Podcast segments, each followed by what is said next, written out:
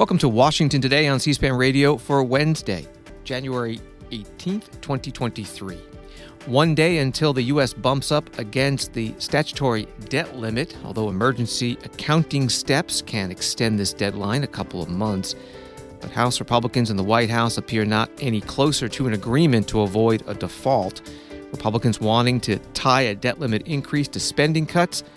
President Biden firmly opposed to that. We'll hear from the House Speaker and the White House press secretary and talk with a reporter from The Hill that covers the economy about what a default on the U.S. debt could mean for both the U.S. and global economies.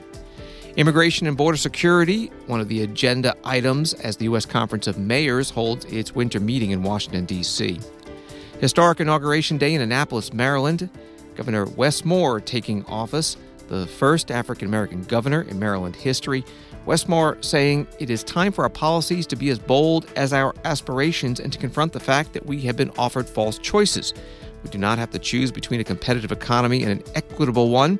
And Ukrainian President Volodymyr Zelensky telling leaders at the World Economic Forum that to successfully repel Russia's invasion, his country needs delivery of heavy military weapons and it needs to be speeded up.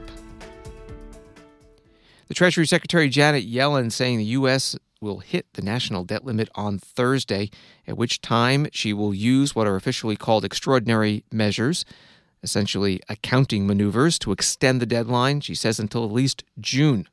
Associated Press story reads In theory, President Joe Biden and Congress are supposed to use that additional time to work out an agreement to raise the nation's legal $31.38 trillion debt ceiling.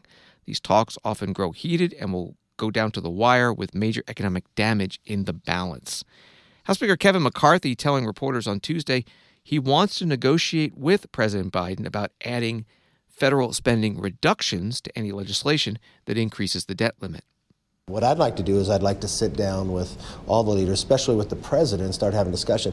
I think it's a sign of arrogance if you would say he wouldn't even discuss it. I mean, think about what the Democrats have done just in the four years. They've increased discretionary spending by 30%. When Republicans were in the majority for those eight years, discretionary spending didn't go up $1. And we know where we're sitting at almost $32 trillion in debt. How could you do this to a future generation that in anything we do, why wouldn't we sit down and talk, and especially with something as serious as debt, but as serious as a debt limit? Why would you want to wait till the end? Um, here we are, we had Democrats in one power, um, one party power they increased spending from 4 trillion to 7 trillion. They added 10 trillion dollars of debt in the next 10 years. They wouldn't even produce a budget. So any household, if they were misspending, the first thing they'd do is set a budget. Um, why wouldn't we request the House and Senate to do a budget? Appropriations, where we approve funding. They didn't even do that last year, the Senate. They let two senators write a 1.7 trillion omni bill that no one got to see and jammed it through in the middle of December. So you realize why we have a, a debt like we had in the past. Why wouldn't we sit down now? Set a budget, set a path to get us to a balanced budget, and let's start paying this debt off and make sure the future generation has as many opportunities as we do. House Speaker Kevin McCarthy, Republican from California, speaking with reporters Tuesday on Capitol Hill. Today, the White House Press Secretary Karine Jean Pierre asked whether President Biden is willing to meet with Speaker McCarthy and talk about the debt ceiling and spending cuts.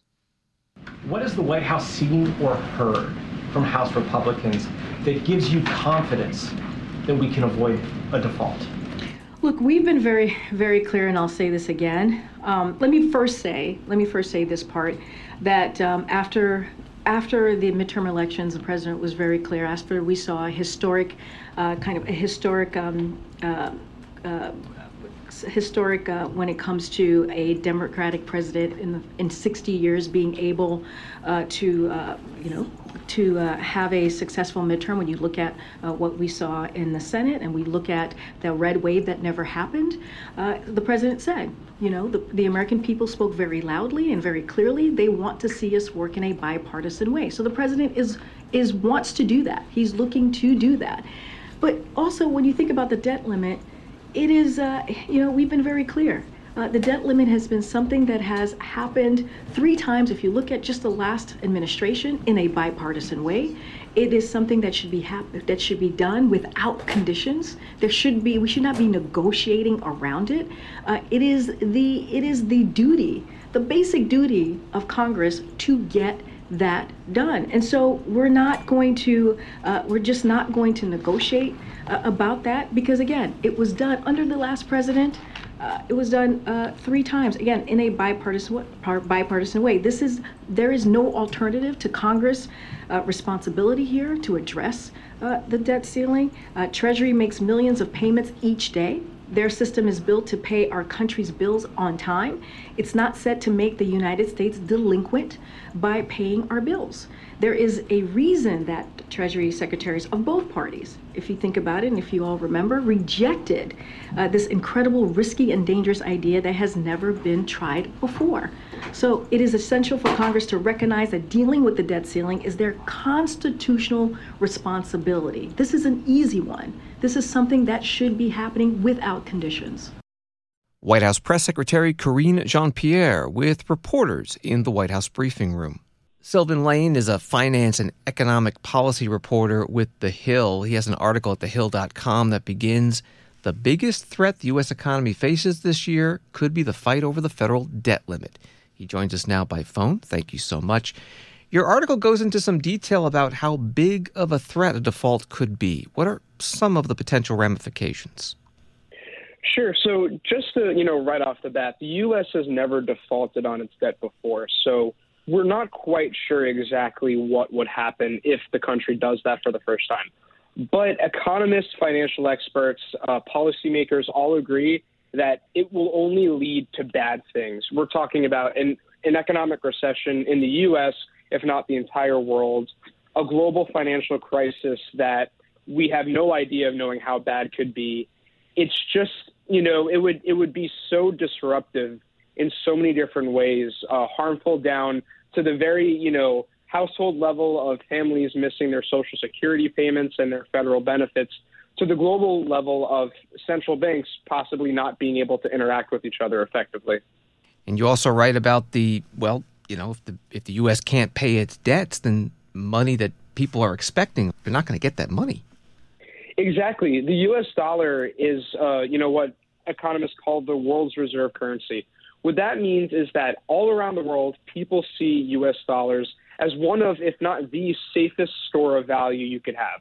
That's why trillions of U.S. dollars are used in business deals.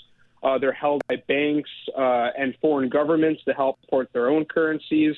And U.S. Treasury bonds are one of the most frequently used products in financial markets just to do, you know, basic transactions and keep mon- people's money safe if the U.S. defaults on its debt, it would be like the gravity in the solar system going out, but for the financial system. All of that, all of those dollars, all of those treasury bonds would become effectively potentially worthless, and people would not know whether or not they could expect all of this money that they'd built up to keep themselves safe for being worth anything in the future.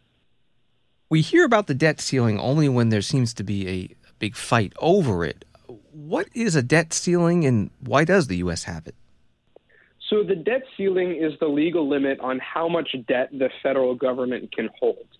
This came about during the uh, middle of World War One when federal spending was going way further than Congress was able to handle. What used to happen is whenever Congress would pass a spending bill, they would also determine how the U.S. would pay for that money that they're spending, whether it be with raising taxes or issuing a certain amount of bonds. By the time World War I came around, Congress couldn't really afford to do that anymore. It became way too much money and it became way too complicated. So what they did was write a law that the Treasury Department can figure out however needs to create the debt and fund the spending that we approve, so long as it doesn't go up a certain amount. And over hundred or so years, Congress and the president have raised that ceiling over and over again to account for the growing debt. We're now in a situation where the U.S. has about $31 trillion in debt, and the Treasury Department is running out of ways to prevent the U.S. from going over that ceiling. So, what Congress needs to decide now is how much money the U.S. can take on in additional debt, or for how many months or years is Congress willing to suspend the debt limit and say the limit does not apply right now? Uh, fill up as much debt as you need to fund the spending that Congress has approved. We're talking with Sylvan Lane, a reporter with The Hill. We also heard that although the U.S. is going to bump up against the debt limit, the Treasury Department says tomorrow, that the Treasury Department can also take these extraordinary measures, these emergency steps to avoid default. Do we know what those steps are, and should anybody be worried about specifically what's happening? Sure. So the Treasury Department does what it calls extraordinary measures to prevent the U.S. from having to uh, issue more debt to fund spending. What that means basically is Treasury is shifting money around different accounts. It's delaying certain payments to different accounts that it's allowed to make. In essence, it's the more complicated federal government version of moving money from your savings to your checking account or putting something on a credit card until your paycheck comes through. That, in and of itself, isn't very harmful for the U.S. economy. The issue is we never know for sure how long Treasury has to do that. Now, there are experts and economists who are very good at projecting the so called X date, which is the date at which Treasury would run out of ways to avoid going over the debt ceiling. But the issue is if unexpected economic crises come up, and we've seen plenty of them over the past three years, that can move up the X date pretty quickly in ways that lawmakers may not be able to respond to. Sylvan Lane, finance and economic policy reporter with The Hill. His stories at thehill.com and on Twitter, it's at Sylvan Lane. Thank you very much. My pleasure. On Wall Street today, the Dow down 613 points, Nasdaq down 138, S&P down 62.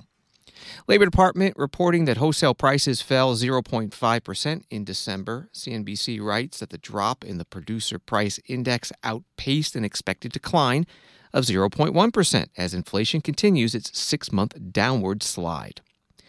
This from Bloomberg News a Russian national was charged with money laundering in connection with a cryptocurrency operation that allowed criminals to mask the proceeds of illegal gambling and drug deals valued at $700 million. Anatoly Legkodymov, founder of crypto exchange Bitzlato, was arrested Tuesday in Miami, the U.S. Justice Department said in a press release Wednesday. That from Bloomberg News. And there was a news conference as well at the Justice Department. Here is the Deputy Attorney General, Lisa Monaco. Last night in Miami, FBI agents arrested Legkodymov, a Russian national and the founder and majority owner of Bitzlato a Hong Kong registered cryptocurrency exchange. The charges allege that he operated Bitzlato as a high tech financial hub, as he put it, that catered to, quote, known crooks. Bitzlato failed to implement safeguards required by US law, safeguards that enable law enforcement to detect and to investigate financial crimes. Instead, Bitzlato facilitated the transmission of hundreds of millions of dollars in illicit funds, fueling darknet marketplaces, and laundering the proceeds of ransomware attacks. For example, as alleged, Bitzlato was a crucial financial resource for the notorious Hydra darknet market, the disruption of which I announced from this podium last April, at that time with our German partners. Now, Hydra was the world's longest running and largest darknet marketplace, responsible for 80% of the world's darknet transactions. Together, Hydra and Bitzlato formed a high tech axis of crypto crime. Hydra buyers funded illicit purchases of illegal drugs, stolen financial information, and hacking tools from crypto accounts hosted at Bitzlato. And sellers of these illegal goods and services at Hydra sent criminal proceeds to accounts at Bitzlato, all to the tune of over $700 million in direct and indirect transfers between 2018 and 2022. The Deputy U.S. Attorney General Lisa Monaco at today's news conference at the Justice Department in Washington. A Wall Street Journal article on this arrest adding this the Treasury Department designated Bitzlato under a section of the USA Patriot Act, a law used to combat money laundering and terrorist financing for allegedly laundering illicit funds for ransomware actors based in Russia. This type of action, a rarely used so called death knell sanction, that cuts off the entity from the U.S. financial system has been used mainly in the past against banks and other financial institutions, and in most cases has forced the financial institution to close. This is Washington Today. The U.S. Conference of Mayors opening its 91st winter meeting in Washington, D.C. today. And among the topics on the agenda, immigration and border security. News Nation writes that Miami Mayor Francis Suarez, who is also president of the U.S. Conference of Mayors, said the issue is creating a strain on cities across America. In Miami, it impacts the public school systems and homeless systems.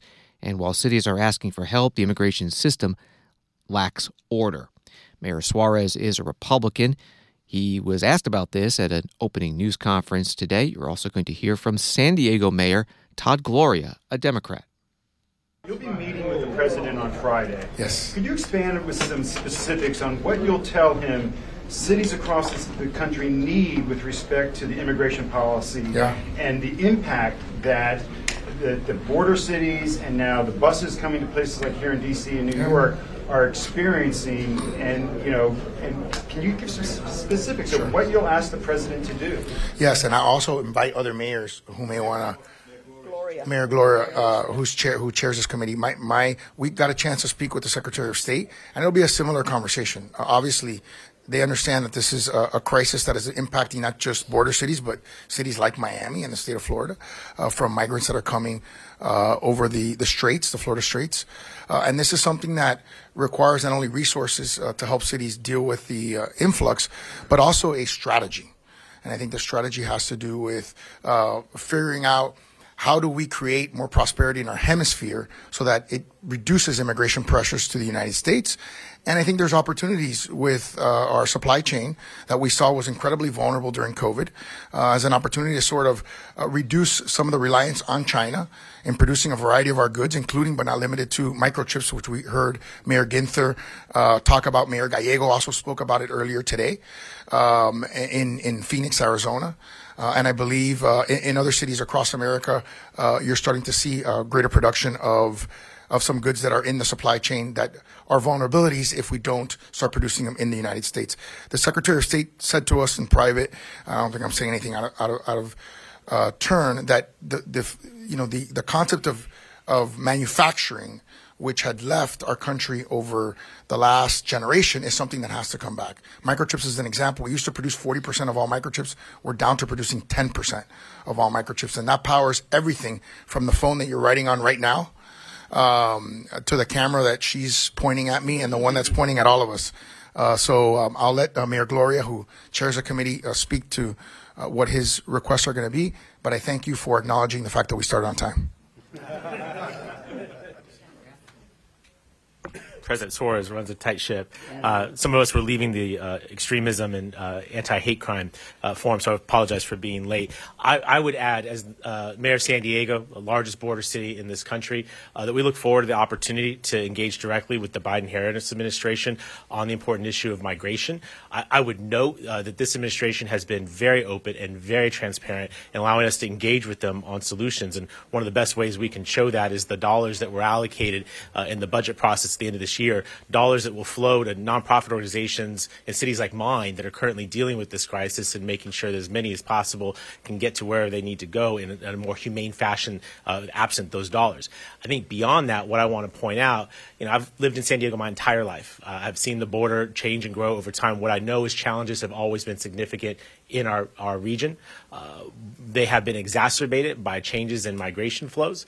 And what we truly need beyond the dollars from uh, the federal government uh, is comprehensive immigration reform. Uh, what we have is a situation we have an antiquated system that is buckling under the changes in migration. Uh, and Congress surely sees that. Uh, my fear is that the political benefits of pointing at the problem exceed the benefits of actually solving the problem. And we as mayors have to solve problems. We have to fill potholes. We have to issue permits. We got to get stuff done. And so I think our message is the hope that the 118th Congress can come back to town and engage in this matter. And listen, you may, some of my colleagues up here may call me optimistic in this regard, but I don't know that we would have thought an infrastructure bill was going to be possible. Mm-hmm. I don't know if we thought uh, uh, legislation on marriage equality was going to be possible. Uh, there's a host of things that uh, this administration has been able to deliver. I hope that that open and transparency that we've had over the last two years can translate into additional uh, legislative action. Uh, again, the current situation is antiquated. Uh, the political benefits of inaction. I hope this this group of mayors can change that dynamic, switch that imbalance, and make it so that action is necessary. Obviously, what's happening on the border requires action. It just happens to be that action right now seems to be a lot more finger pointing rather than solution making. What I know about mayors is we're about solutions. Thank you. Good job. San Diego Mayor Todd Gloria, a Democrat, chair of the subcommittee of the U.S. Conference of Mayors that handles this issue. You also heard from Miami Mayor Francis Suarez, Republican, who is president of the U.S. Conference of Mayors. This was an opening news conference as the mayors opened their winter meeting in Washington, D.C. today. And Mayor Gloria is scheduled to lead a panel titled Responding to the Influx of Migrants to Our Cities, but the conference saying that the only attendees allowed are mayors and their staff. One of the open conference forums today was about confronting hate and violent extremism in cities, and one of the guests, the U.S. Associate Attorney General Vanita Gupta, she told the mayors that data on hate crimes across the country is incomplete. There is no question that hate crimes instill fear across communities and undermine our democracy.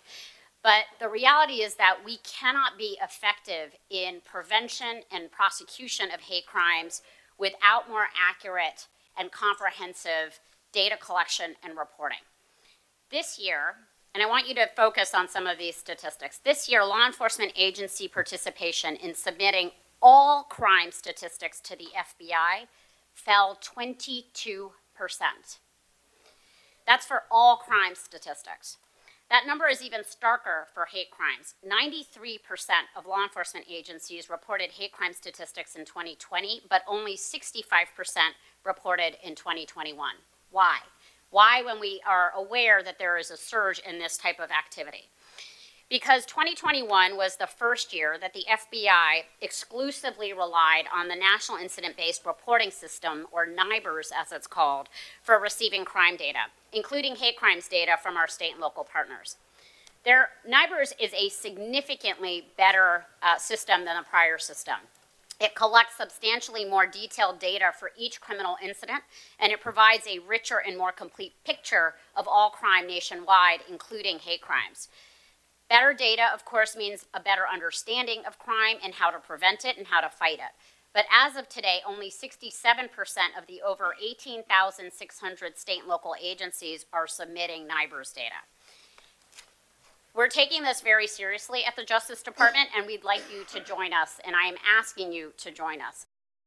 Associate Attorney General Vanita Gupta at the U.S. Conference of Mayors winter meeting, a panel on hate and violent extremism. Other sessions today at the winter meeting in Washington that C SPAN covered looked at reducing gun violence, increasing broadband access, and also Latinos in the midterm elections.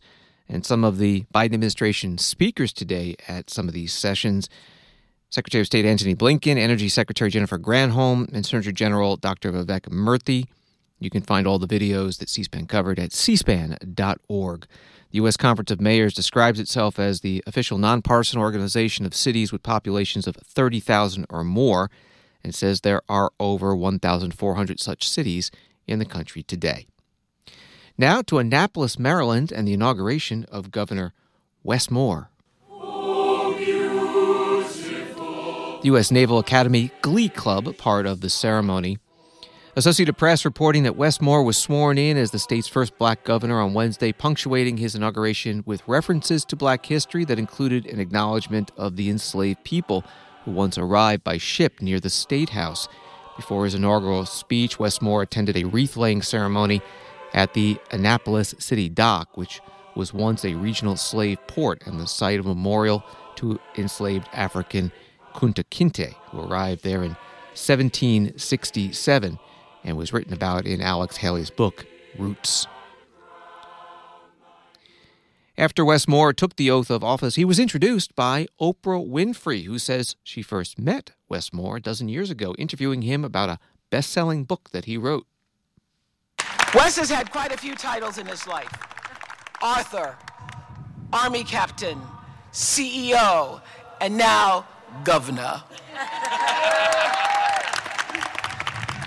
the man has worn many hats, but the work he's done, the work he has always done, that has never changed. It has not changed, not even a little. He has always been committed to helping young people find purpose and direction in their lives.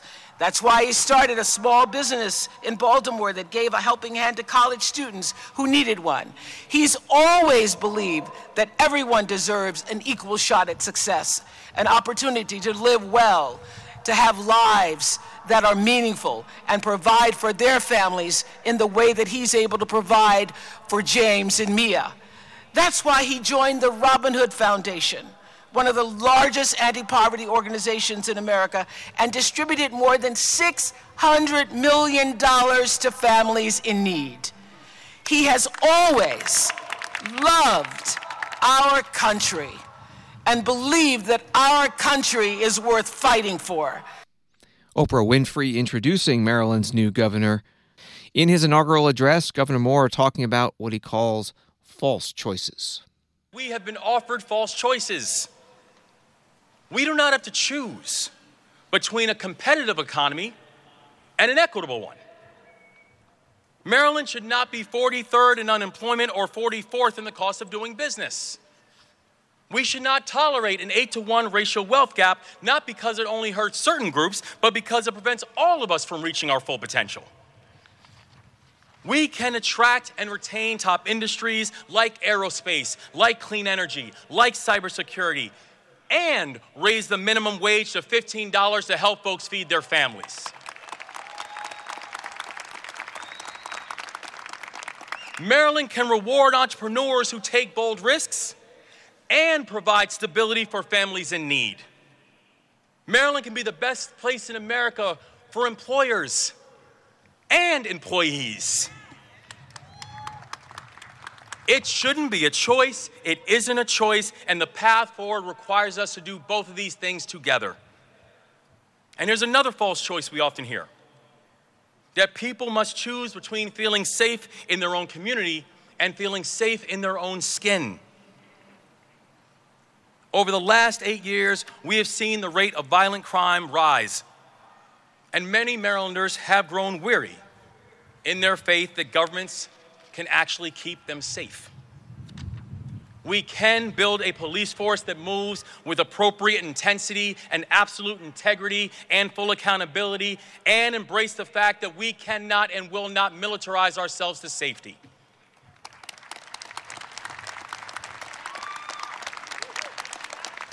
We can and we will support our first responders who risk everything to protect us and change the inexcusable fact that Maryland incarcerates more black boys than any other state in this country. We will work with communities from West Baltimore to Westminster to share data so we can keep violent offenders off of our streets and we can welcome people who have earned a second chance back to our communities. Governor Wes Moore, Democrat from Maryland, inauguration ceremony today in Annapolis. His running mate, uh, Aruna Miller, also making history as the first immigrant and first Asian American elected statewide in Maryland. Washington Today continues in a moment. Welcome back to Washington Today, which you can get as a podcast wherever you get your podcasts and on the C SPAN Now mobile app. President Joe Biden and First Lady Jill Biden issuing a statement about the deadly helicopter crash in Ukraine that killed the Minister of Internal Affairs and other senior Ukrainian government officials and also killed and injured civilians on the ground, including some children. President and First Lady writing today, we are praying for healing for the wounded and comfort for those who have lost loved ones. The United States stands with the people of Ukraine in the face of this tragedy and for as long as it takes. The Ukrainian President Volodymyr Zelensky also remembering those who died in the crash as he spoke by video link to the World Economic Forum in Davos, Switzerland. Ten hours ago, a tragedy happened near Kiev. The helicopter crash claimed lives of the minister of the internal affairs of Ukraine, his colleagues, and helicopter crew when it fell near a kindergarten. 14 of Ukrainian families lost their loved ones today, and many more, more families are losing daily because of the war. And I shall ask you to honor the memory of every person Ukraine has lost with a minute of silence, please. The Ukrainian President Volodymyr Zelensky, part of his remote speech to the World Economic Forum in Switzerland, after that minute of silence, he went on and used the theme of time for the rest of his speech, saying that tyranny is outpacing democracies and calling on the countries that are supporting Ukraine in the war against Russian military to speed up their assistance. The world was hesitant in 2014 when Russia, without hesitation, occupied the Crimea. The world was hesitant in 2022 when Russia, without hesitation, made the war full scale. The world must not hesitate today and ever. When the evil seeks revenge, the world needs resolve and speed. Russia is exporting terror Russia is spreading the strain of the war across the world. Ukraine offers the world a peace formula. Please, 10 steps that the world must make faster than Russia makes its new moves. Mobilization of the world must outpace a next military mobilization of our joint enemy. The supply of Ukraine with air defense systems must outpace Russia's next missile attacks the supplies of Western tanks must outpace another invasion of Russian tanks. The restoration of security and peace in Ukraine must outpace Russia's attacks on security and peace in other countries. A tribunal for military crimes must prevent new ones. The expansion of NATO and the EU must outgo the spread of the Russian aggression. We routinely defend values which some of the allies take for granted as a fact of life. For us, the, the fact of life is the world in need of resolute and prompt steps. Ukrainian President Volodymyr Zelensky speaking by video to the World Economic Forum in Switzerland.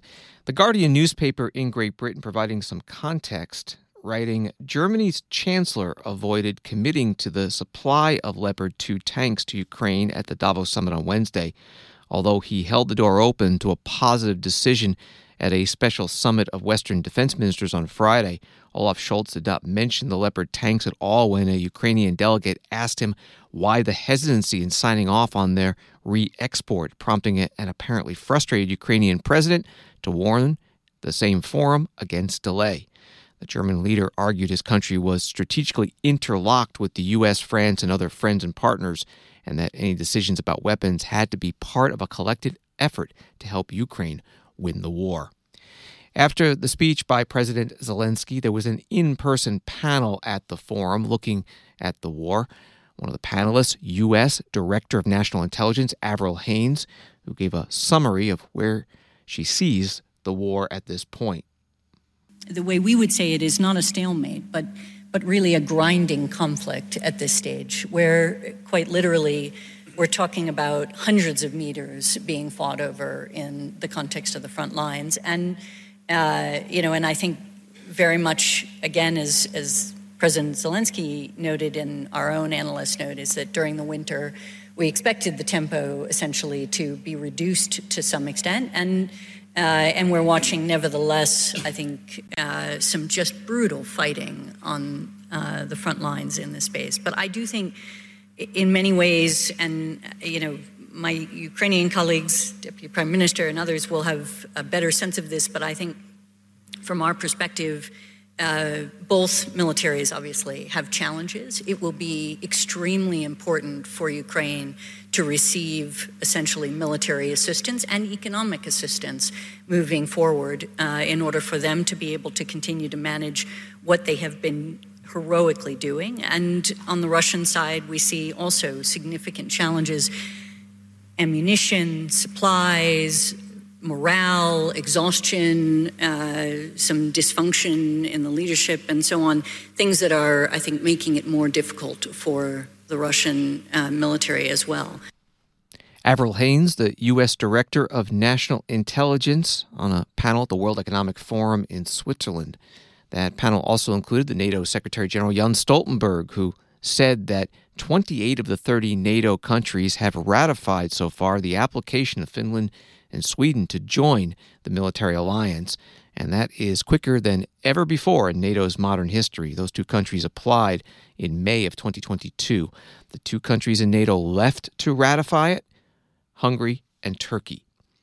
The U.S. Army Chief of Staff General James McConville saying today that Russia's plans to increase its military to 1.5 million troops by 2026 shows that Russia is not done as a threat and that the U.S. and its European allies must invest in their defense industries for the long term. General McConville also talking about lessons the U.S. military can learn from the war in Ukraine about tactics and equipment in modern combat.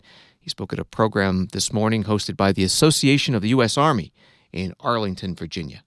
A lot of people will come to me and they said, hey, wait a minute, you know, the Russians um, you know, had problems, you know, with, with armor. You know, McConville, you don't need armor anymore in the Army. And I would argue uh, you don't need armor unless you want to win. And, and, and, and, and, I, and, and I mean that, you know, because as we go through, a lot of, you know, lessons are being learned, learned as we work our way through it. You know, initially, our, uh, the Ukrainians were very effective with javelins and stingers and kind of in complex terrain defense and, and, and, and were able to stop what's going on. But as you watch uh, the, the, the conflict unfold, what, what is making a difference? Fires, you know, triple sevens. And you see the usage rate of ammunition is, is just really unbelievable. You know, almost we, we have to take a look at, hey, if we're going to get in a conflict, how much ammunition do we actually need to pursue this? And then, and then we see HIMARS, a game changer. You know, people say it's long range fires. That is not what we consider long range fires uh, in the United States Army. And if you look at our portfolio with hypersonics and mid range capability, and you take a look at the PrSM Strike missile, which is going to ride on HIMARS, I would argue those are going to be very effective in, in, in a future uh, conflict because what we're finding uh, is, you know, the, and again, it's, it, it's certainly not at the level that we think we could prosecute. Is I, have often talked about um, speed, range, and this, this concept of convergence.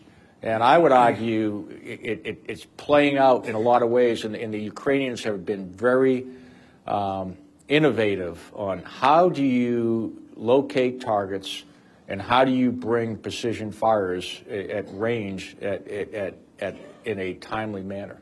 That to me is, you know, and then you start to think about, well, you could imagine, you know, as we look at it, what if you were able to identify, you know, to extreme ranges where all the command posts were, where all the logistics were, and where all, you know, maybe, um, you know, airfields or any key infrastructures were, and you had the ability to um, readily attack them. That would change the way we do um, battle in the future. General James McConville is the Army Chief of Staff today at an Association of the U.S. Army event in Arlington, Virginia. This is Washington Today. In Great Britain, tensions between Scotland and the rest of the United Kingdom are escalating after the government in London, for the first time, vetoed a bill passed by the Scottish Parliament. The bill would make it easier for transgender people to change their legal gender. It's known as GRR, Gender Recognition Reform. The issue today was raised by the Scottish National Party leader Stephen Flynn during Prime Minister's question time in the House of Commons. The question to the Prime Minister Rishi Sunak, leader of the Conservative Party. Mr. Speaker, to promise is a thing, to keep it is another. Well, the Scottish Government kept their manifesto promise to the people, and thanks to support from members of all political parties in Holyrood, the GRR bill was passed. Surely, in that context, the Prime Minister must recognise that it is a dangerous moment for devolution when both he and indeed the Leader of the Opposition seek to overturn a promise made between Scotland's politicians and Scotland's people. Well, Mr. Speaker, let me be crystal clear that the decision in this case is centred on the legislation's consequences for reserved matters. As is laid out in the Scotland Act, which established the Scottish Parliament, which the Honourable Gentleman talks about, and at the time supported by the SNP, this bill would have a significant adverse effect on UK wide equalities matters, and so the Scottish Secretary, with regret, has rightly acted. Mr. Speaker, let me be crystal clear. This is the Conservative Party seeking to stoke a culture war against some of the most marginalised people in society. And Scotland's democracy is simply collateral damage. And on that issue of democracy, let's reflect. Because on Monday, the UK government introduced legislation to ban the right to strike against the express wishes of the Scottish government. On Tuesday, they introduced legislation to overturn the GRR against the express wishes of the Scottish government. And this evening, they will seek to put in place legislation that rips up thousands of EU protections against the express wishes of the Scottish Government? Are we not now on a slippery slope from devolution to direct rule? No, no, no, Mr. S- No, Mr. Speaker, of course we're not. This is simply about protecting UK wide legislation, about ensuring the safety of women and children. This is not about the devolution settlement. I would urge the Honourable Gentleman and his party to consider engaging with the UK Government on this bill, as we did before the legislation passed, so that we can find a constructive way forward in the interests of the people of Scotland and the United Kingdom. British Prime Minister Rishi Sunak, questioned by the Scottish National Party leader Stephen Flynn during today's Prime Minister's question time in the House of Commons in London. Scotland may challenge the veto of the Gender Recognition Reform Bill in court. Scotland has been part of the United Kingdom for over 300 years, but for the last 25 has had its own elected government overseeing some local issues. There was also a Scottish independence referendum in 2014 that failed. Thanks for listening to Washington Today. Sign up for C SPAN's evening newsletter word for word to get the stories Washington is talking about sent to your inbox every day. Subscribe at c-span.org forward slash connect. Have a good night.